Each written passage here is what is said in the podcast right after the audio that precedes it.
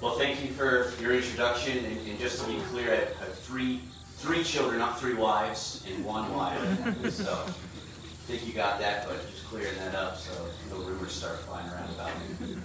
It's good to be it's good to be here today, and I, I greet you in the name of our Lord Jesus Christ, and on behalf of Hamilton Baptist Church, where I have the privilege to serve as, as one of the pastors there. And I'm, I'm just grateful, even from the outset, for our partnership, our friendship in the gospel. Um, even now, as I'm at Hamilton, and even as I prepare to lead a church plant like, like you all are familiar with, Lord willing, next year into Lovettsville. And so I'm excited about uh, and grateful for our current partnership and our future partnership. And I could talk about Jacob, but I'm grateful for your pastor, his friendship, his influence in my life, uh, his mentorship in my life, and I trust you all are thankful for his love for Christ he loves you all dearly. He talks about you all in very kind ways. And he loves you and loves to shepherd you, I trust, in humility. And so praise God for all of those things. And praise God for his word, which I'm grateful to share with you this morning.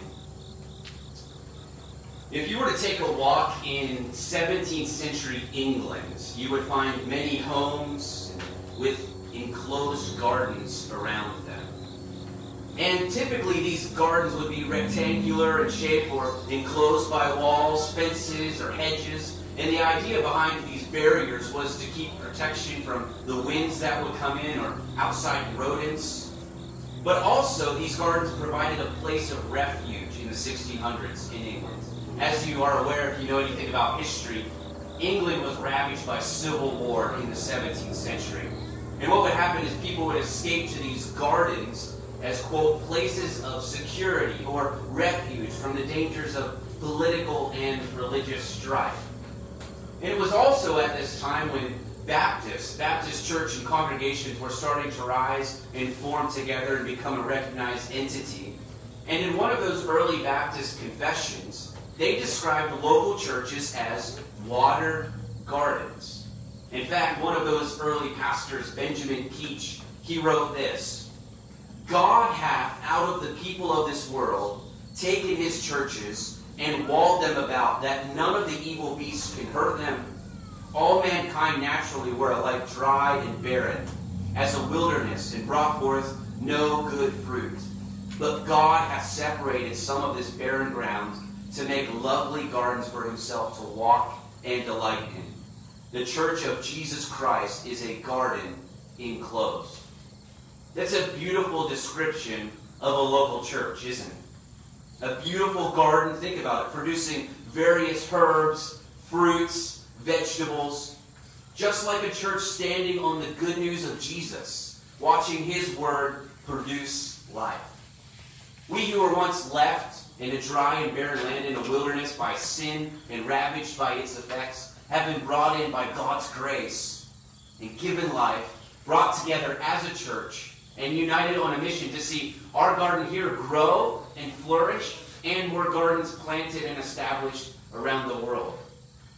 And if you take your Bible and turn to Philippians chapter 2, Philippians chapter 2, I think what you'll see is, is a similar metaphor going on here. In the book of Philippians, you'll discover as, as soon as you open your Bible to Philippians, you see that there's a church that fits this description. It's a beautiful garden.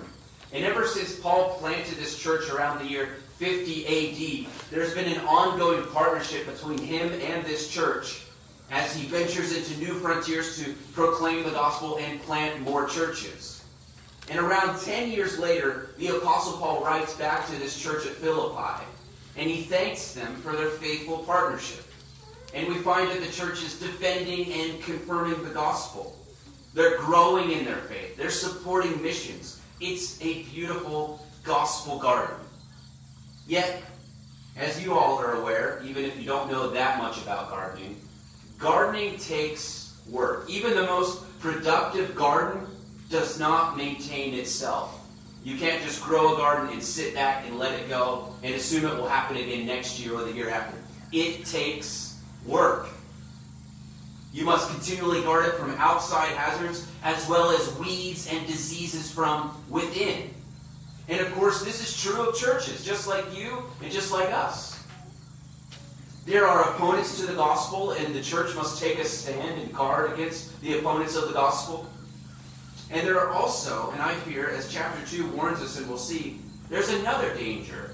And it's the danger from within, within our churches, within our hearts. And it's the idea of disunity brought about by selfish ambitions. And I have no doubt in my mind that Satan would love to slither in here, as he did back at the beginning of time, and nurture and feed our selfish ambitions and uproot this gospel family. So, how by God's grace can we guard this gospel community? Can you all guard the gospel community, the family that you have as Loudoun Valley Baptist Church? And so I'd like for you even to think about this sermon, this passage as we go through it. First, we're going to see the glorious Christ. We're going to behold Jesus. But second of all, think of this as a checkup for your church, your community, and even your own heart. Maybe a, diagnos- uh, a diagnostic test and a treatment if necessary. So if you would, read with me Philippians chapter 2, and we'll read from verses 1 through 11. Philippians 2, 1 through 11. So if there is any encouragement in Christ, any comfort from love, any participation in the Spirit, any affection and sympathy, complete my joy by being of the same mind, having the same love, being in full accord and of one mind. Do nothing from selfish ambition or conceit, but in humility count others more significant than yourselves. Let each of you look not only to his own interests, but also to the interest of others. Have this mind among yourselves, which is yours in Christ Jesus, who, though he was in the form of God, did not count equality with God a thing to be grasped, but emptied himself by taking the form of a servant, being born in the likeness of men, and being found in human form. He humbled himself by becoming obedient to the point of death, even death on a cross. Therefore, God has highly exalted him and bestowed on him the name that is above every name, so that at the name of Jesus every knee should bow in heaven and on earth and under the earth, and every tongue confess that Jesus Christ is Lord to the glory of God the Father. Amen. So here's the main idea for Philippians 2 1 through 11. Philippians 2 1 through 11. Here it is. Unity is cultivated when selfish ambitions are eradicated. And selfish ambitions are eradicated in Jesus. So let me say that again. And if you take notes, this is a good time to write this down because this is how we're going to walk through this passage today. Unity is cultivated when selfish ambitions are eradicated. And selfish ambitions are eradicated in Jesus. So we cut that half we have our outline for today. So, first, unity is cultivated when selfish ambitions are eradicated. Notice how chapter 2 begins. Look in verse 1. If there is any encouragement, if there is comfort, if there is any love. Now, it seems clear from the context that the Apostle Paul isn't asking a genuine question or wondering if these qualities exist. Rather, what he's doing is He's using this conditional clause, if, to make his point. He's connecting the dots between what they know is true in Christ, what they already have in Christ, and what they must do as a result. You hear this logic used all the time. If you really love your family, you will get this life insurance. Or if you're a true American, you will vote for and fill in the blank. I won't do that for you. He's connecting the dots for them. And look what he says in verse 2.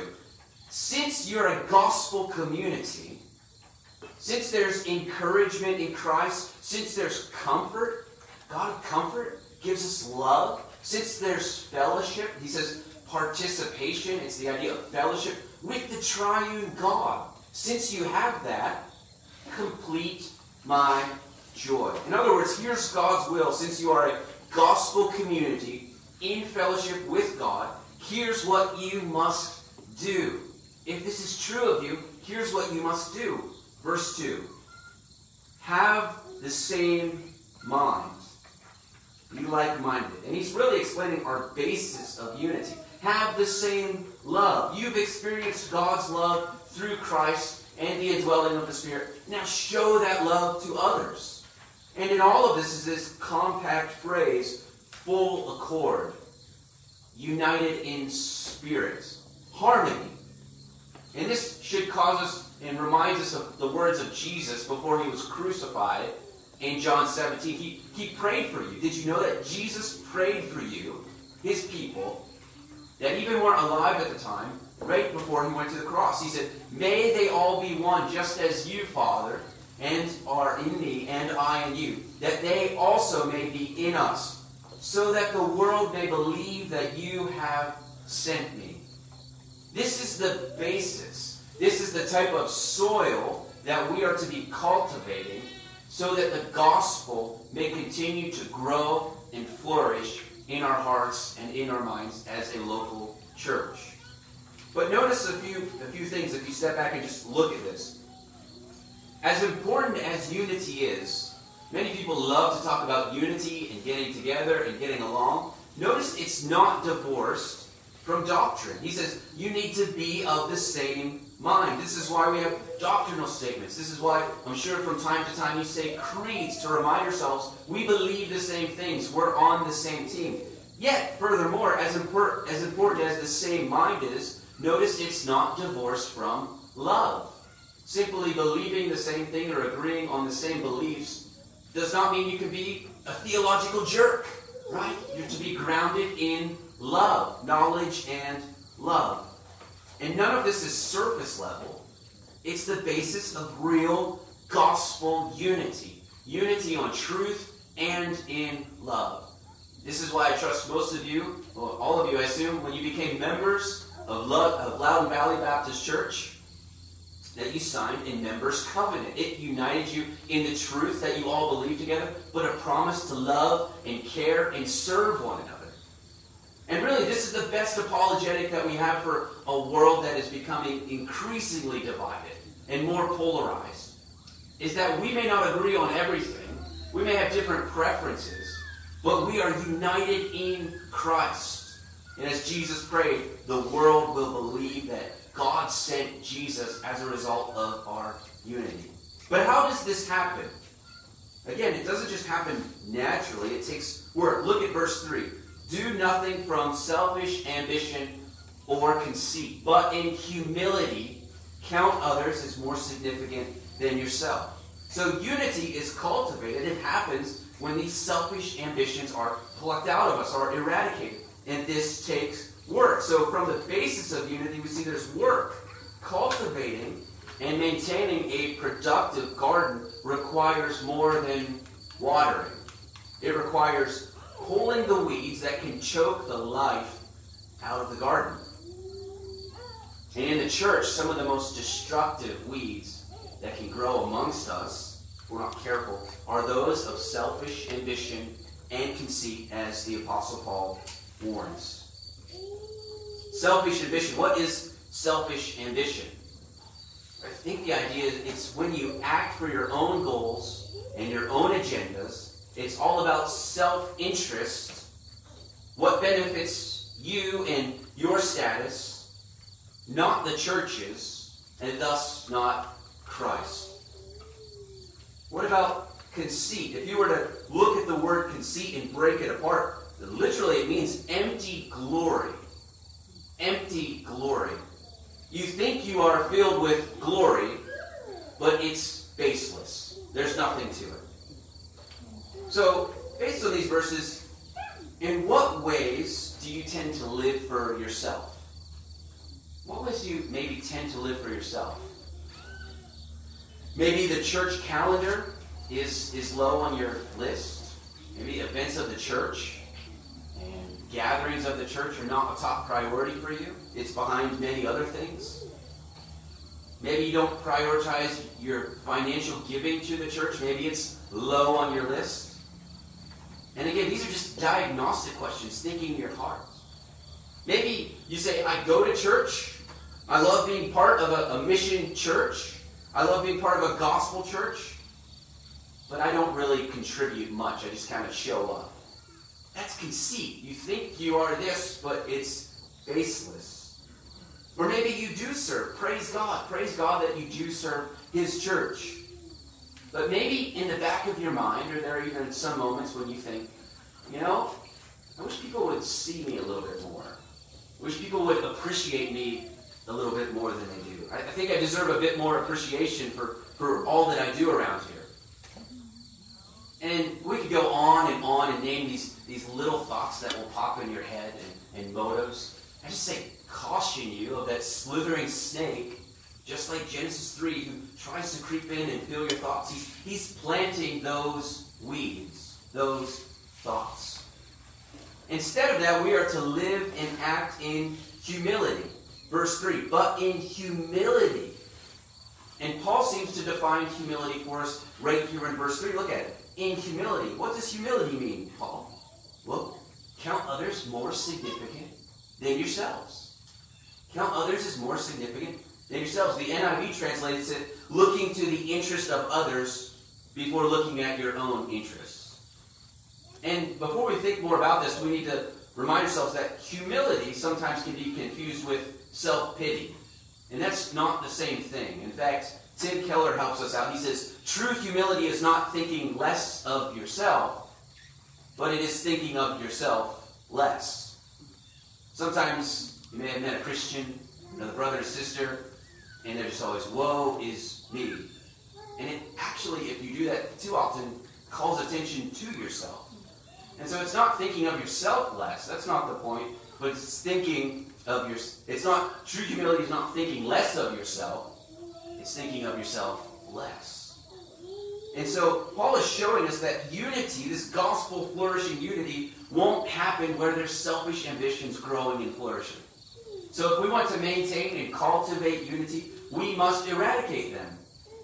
And the question is, how do we do this, though? You and I both know, we all know that selfish ambitions, this is easy to say. It's easy for me to get up here and say we're not to be selfish, we're not to let this happen.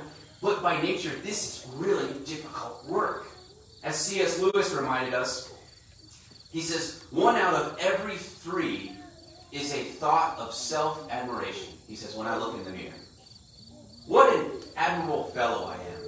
I catch myself posturing before the mirror, so to speak, all day long. I pretend I'm carefully thinking out loud what to say to the next pupil, for his good, of course, and then suddenly realize that I'm thinking how frightfully clever I'm going to be and how he will admire me. And then when you force yourself to stop it, you admire yourself for doing that. It's like fighting the Hydra. There seems to be no end to it. Depth under depth of self love and self admiration. Do you ever feel that struggle? When you're trying to put to death these, these selfish ambitions or your desires that you know you should be having for the good of others, but it just keeps creeping back up. It's like a it's like a weed. And, and you've all seen it, even even something as, as hard and firm as pavement or cement. Weeds still can pry and pop up through there. So the roots of selfish ambitions and conceit, I think we would all agree, are so deeply rooted in us because by nature we are sinners. And we can't tear them out.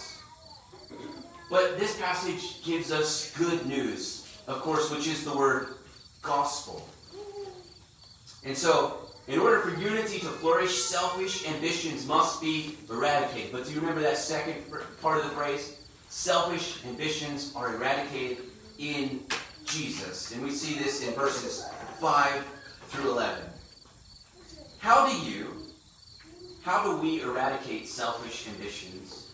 The Apostle Paul says to have this mind of Christ. Look at Jesus. See what Jesus has done. Behold the resurrected Christ. As some commentators and throughout the history of the church have referred to this passage as the Christ hymn. Now, as we jump into this section of verses 5 through 11, some of the most beautiful words of Scripture, I want to take a brief moment, like a footnote, and, and it'll be like one minute, because I think this is really important. If you're thinking about maybe you have friends, families, or neighbors, somebody who doesn't know Jesus, one of the most common objections to Jesus is that the divinity of Jesus, or this idea that Jesus being God was created centuries after Jesus and the early apostles lived. They say that came along hundreds of years after the fact. But I want to show you, give you three quick reasons how you can actually respond to that. Maybe even in your own heart, you've been reading some scholar out there who says Jesus didn't claim to be God, early Christians didn't believe that. Let me give you three little truths from this passage, and then we'll jump back into it. First, you can't get earlier Christian belief than what we have in Philippians. You really can't get much earlier belief than what we have in Philippians.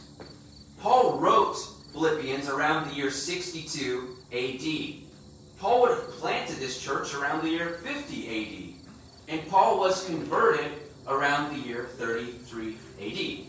Now, Jesus died right around that time, so you, you can't get earlier Christianity than this. So you want to know what the earliest Christians believed? Philippians is a pretty valid historical document to, to find that out. Secondly, there are multiple witnesses. The Apostle Paul isn't the only one saying things like this. You can look at John chapter 1. Jesus is the Word in the beginning with God. He was God, yet he wasn't the Father. In Hebrews chapter 1, all the New Testament, and here's the thing about the New Testament it was all written while there were still eyewitnesses of the resurrected Christ still alive. And finally, you may say, well, maybe this was a sneaky agenda of Christians trying to promote a new worldview.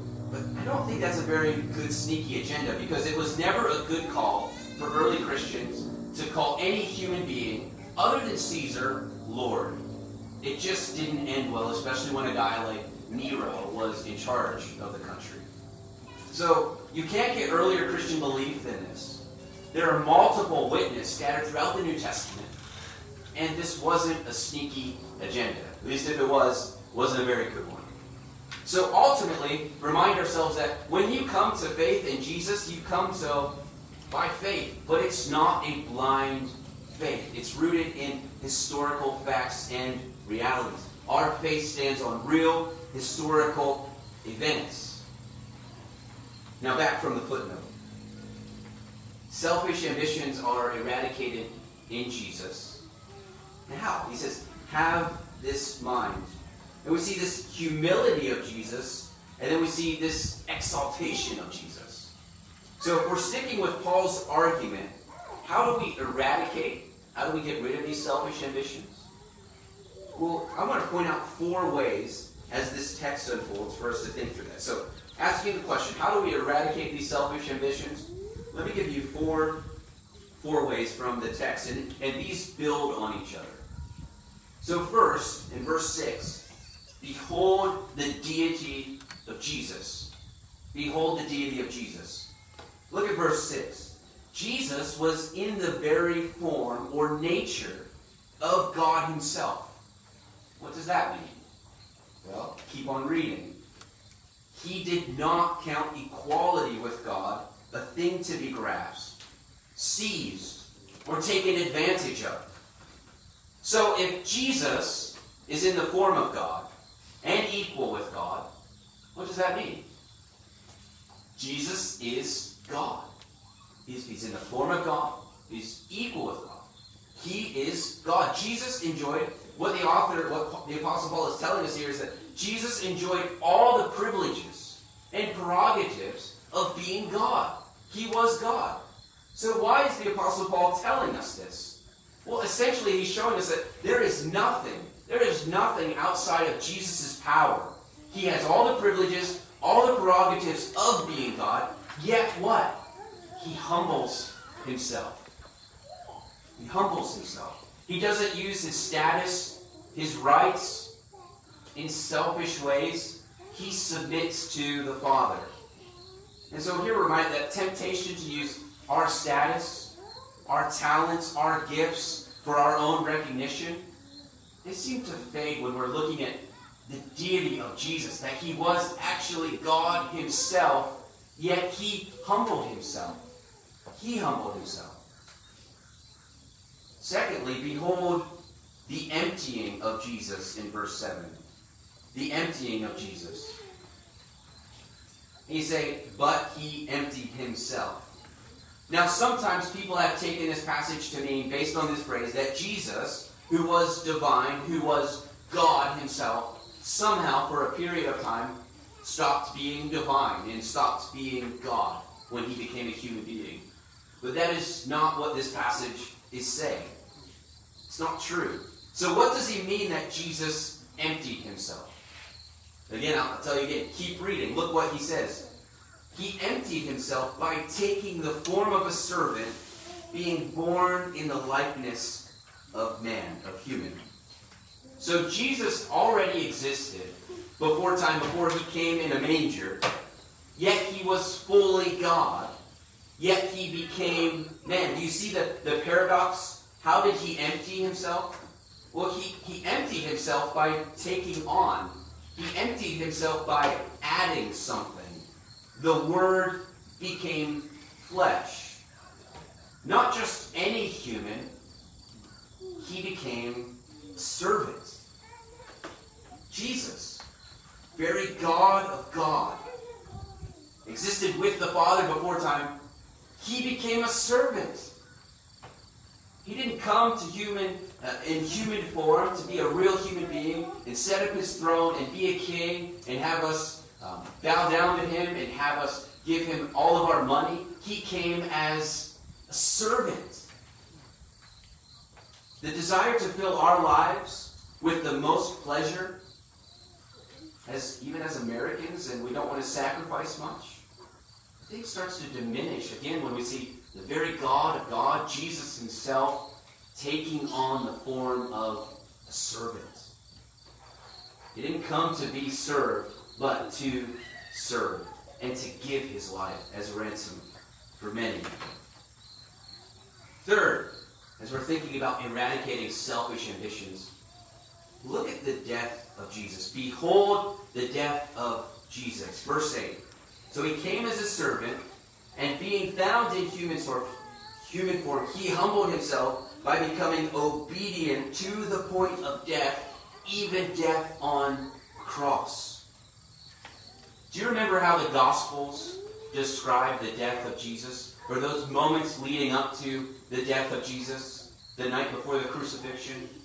Do you remember the scene in the garden? Jesus goes to the garden to be with his Father, and he's sweating blood. Sweating blood. And he cries out to the Father, Father, is there any other way?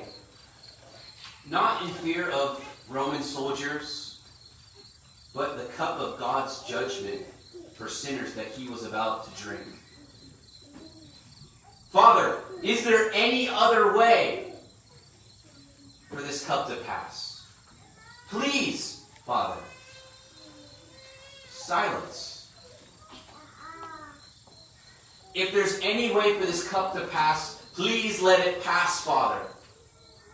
Silence from the Father. And Jesus says, Yet not my will, but what you will. I will drink the cup. I'll drink the cup. And we're reminded as Christians, and, and I think we have to think so many times when we look at the cross today, I mean, we, we wear them around our necks, we, we get tattoos, we do all kinds of things with them. But in the first century, the cross was execution. It was the symbol of a criminal. And who would have ever thought that a cross could be so beautiful? He humbled himself by becoming obedient to the point of death. So, those times that we compare ourselves to others, when we turn to belittling others to make ourselves feel better, and when we look at the death of Christ and his humility and his humbling for our sake, to take our sins, we tend to stop belittling and thinking less of others. And as his body, as his people, we too are to give our lives to one another. There will always be someone better than you. Think we, we need to realize there's always going to be somebody more talented in whatever area you're trying to pursue. And so if we live to compete with that, we'll always be competing. We'll always be disappointed. This goes for us as parents. This goes for you as moms, us as dads, you as a student, you as kids. If we're competing and looking what other people have and trying to outdo one another, outdo one another, it will never work. We'll keep running empty and running dry. It will never satisfy us. But what if in turn we see Christ, who was God himself, who humbled himself, who died for us, for our sins, not his, seems to eradicate those selfish ambitions in our hearts. John Stott helps us understand this. He says, All of us have inflated views of ourselves, especially in self righteousness, until we have visited a place called Calvary. It is there at the foot of the cross that we shrink to our true size. Foot of the cross, we shrink to our true size. Jesus tears down, Jesus demolished, Jesus eradicates, he pulls the weeds out, only to give way to something much better and more beautiful. Look at verse 9. Therefore, God has highly exalted him and bestowed on him the name that is above every name. Deity, incarnation, death. Finally, selfish ambitions are eradicated when we behold the exaltation of Jesus. So finally, just behold the exalted Christ, the exalted King. Jesus did not remain dead. Jesus did not remain dead, for God has exalted him. Do you remember Isaiah 45? Isaiah 45, it's describing God and who he is and what he's like and his victory. And in Isaiah 45, if, if you have your Bible, you can glance over to Isaiah 45 for a moment. I think it's, it's worth taking a quick glance at. Isaiah 45. And if you look in verse, verse 24 of Isaiah 45, see there's this anger and shame going on. Isaiah 45, verse 24. God is, is pouring out his judgment. And it says, Only in the Lord it shall be said of me, are righteousness and strength. To him shall come and be ashamed all who are incensed against him. In the Lord all the offspring of Israel shall be justified and shall glory.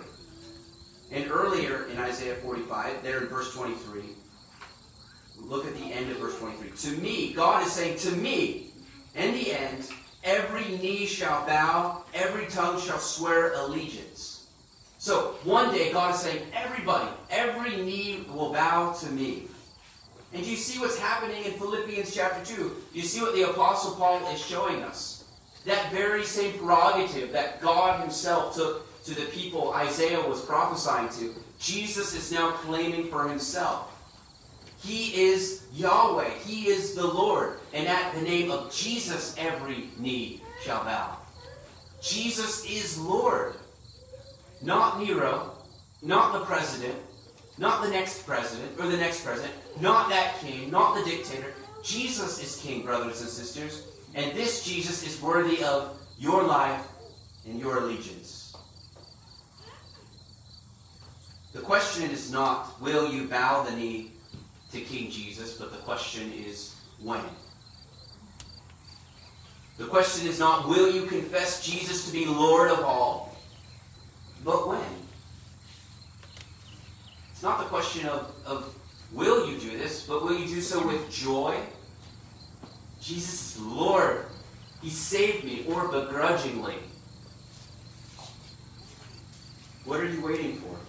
If you're here today and you've not yet bowed the knee to Jesus and seen his beauty, what are you waiting for? What are you waiting for? I close just by reminding us that selfish ambitions, these selfish desires that we all have, they, they are eradicated when we behold all of these great, wonderful, beautiful, historic Christian truths about Jesus. And, and obviously, the year 2020 has been challenging, I trust, for, for most of us. Obviously, you're not meeting where you normally meet. You're outside and it's nice. It's getting a little warm, and there's maybe some more setup and tear down than what you're used to. But with all of the issues going on, you know, between the pandemic that, that we find ourselves in, or the political division that seems to be rising and rising as we get closer and closer to November, or even the many social issues that keep popping up and you have to be on this side or this side, or else you're, you're not liked by anybody. Just say the church, the church, and, even you all, as your faith family, should be the safest place in the world to have these discussions. What if there's something, as divisive as these issues are, and as many sides as people take on all these sides, what if there's something deeper, more foundational that we can find our unity, our hope, our lives built upon? And remind ourselves of those truths. That I was created by God. He saved me through Christ. I will live for him with forevermore, never to be tainted by sin again. What if we start there and remind ourselves that of every day, every night, every gathering as a church? And then we can go on to have those discussions and even disagreements on some of these issues, but it won't break our unity that we have in Christ. Church should be the safest place in the world for these discussions and even disagreements. We won't agree on everything. But what unity we do have in Christ, in His Word, and may that unity never be broken by our selfish ambitions. We all journey together until we reach that ultimate joy of Jesus one day, of being with Him and Him with us. Until that day, we need each other. As an individual Christian sitting here, you need the church. The church is not merely here to help you have a better life, but it's preparing you for eternity, to be with Jesus and His people forevermore. Until then, May we continue to stand on Holy Scripture, proclaim the gospel, support missions as we see in Philippians, as one united, let's use the phrase, garden of God, in which He walks in, in which He delights in. I remind you, brothers and sisters, that unity is cultivated when selfish ambitions are eradicated, and these selfish ambitions are eradicated in the cross of Jesus, resurrection. He is King. Would you pray with me? Father, we are thankful for this day. We are thankful for your beauty, for your word. And I pray that you would unite us as your people on Jesus in the gospel and the hope that we have in him. And I pray if there's any selfish desires even in our heart, that we would look to Jesus and, and by your grace, through your Spirit, that we would trust him that those selfish ambitions would be eradicated and that unity would be cultivated. And we ask this for your glory, for your kingdom. In Jesus' name, amen.